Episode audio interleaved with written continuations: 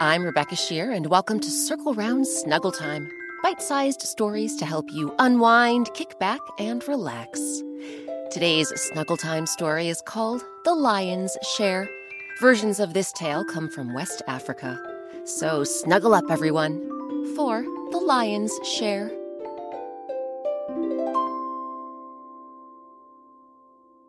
Ebo and Kojo had known each other since they were boys, racing around the forests and plains, playing tag, watching birds, and going hunting.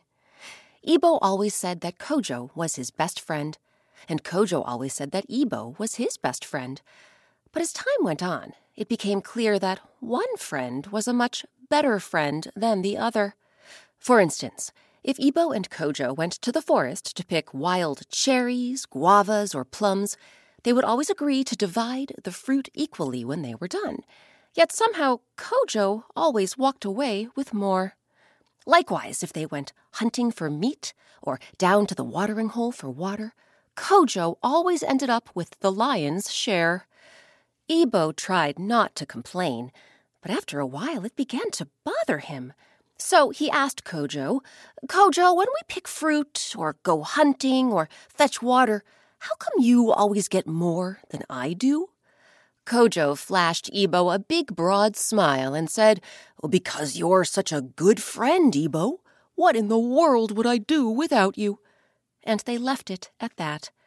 So it went on, with Ebo wanting to share and Kojo always taking more, more, more. One summer evening, Ebo and Kojo went out onto the savannah to hunt. They were walking along when all of a sudden they froze. Did you hear that? asked Ebo. I did, answered Kojo. It sounded like a lion's growl. Ebo and Kojo looked through the tall grass, and indeed, what should they see moving toward them? Its golden eyes shining and its golden mane billowing in the breeze, but a big, strong lion.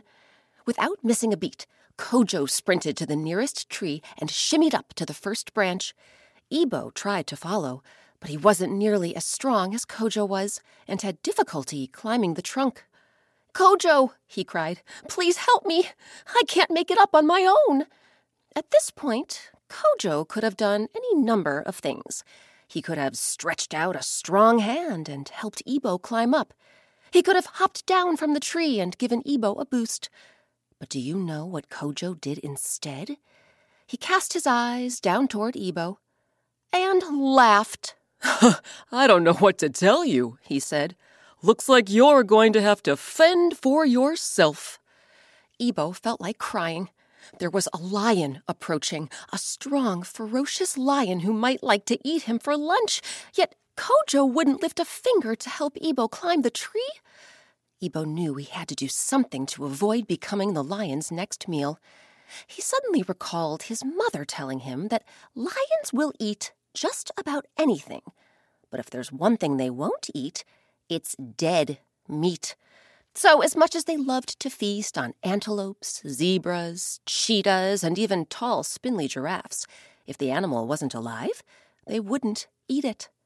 So Ebo did the first thing he could think of. He flung himself to the ground and pretended to be dead. The lion came padding over. First, it glanced up at the tree. It let out a frustrated growl when it saw Kojo balanced on the branch. But then the lion looked down at the ground, and there was Ebo, lying perfectly still. The lion bent down and sniffed Ebo's feet. Its whiskers tickled his toes, but he knew he mustn't laugh. Then the lion sniffed Ebo's legs, his arms, his shoulders. When the lion reached Ebo's head, it sniffed some more. It sniffed his forehead, his nose, his cheeks, his ears, and all the while Ebo didn't move a muscle. He didn't even breathe. And then, after what felt like forever, the lion let out another growl, shook its golden mane, and walked away. Ebo let out a huge breath. Kojo jumped down from the tree and came running over. Wow, Ebo, he said. That was impressive, and quite the lucky break. It's a good thing that lion thought you were dead. All he did was have a good sniff. Actually, Kojo said, the lion did more than sniff me. He did? Yes. He also shared something with me. Some advice. What kind of advice? Well, he advised me that I should choose my friends more wisely. He suggested that I should choose friends who respect me just as much as I respect them. Friends who share with me, who treat me as their equal. So, until you can do that for me, Kojo, until you can truly be a good friend, you and I are done. And with that, Ebo leaped to his feet, dusted himself off, and headed back home. As for Kojo, he just stood there, rooted to the spot.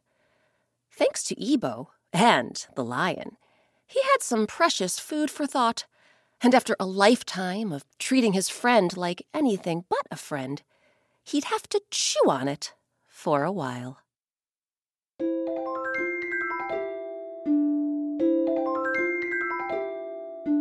That's it for today's Circle Round Snuggle Time. I'm Rebecca Sheir. Thanks for being part of the Circle Round Club, and thanks for snuggling up with us.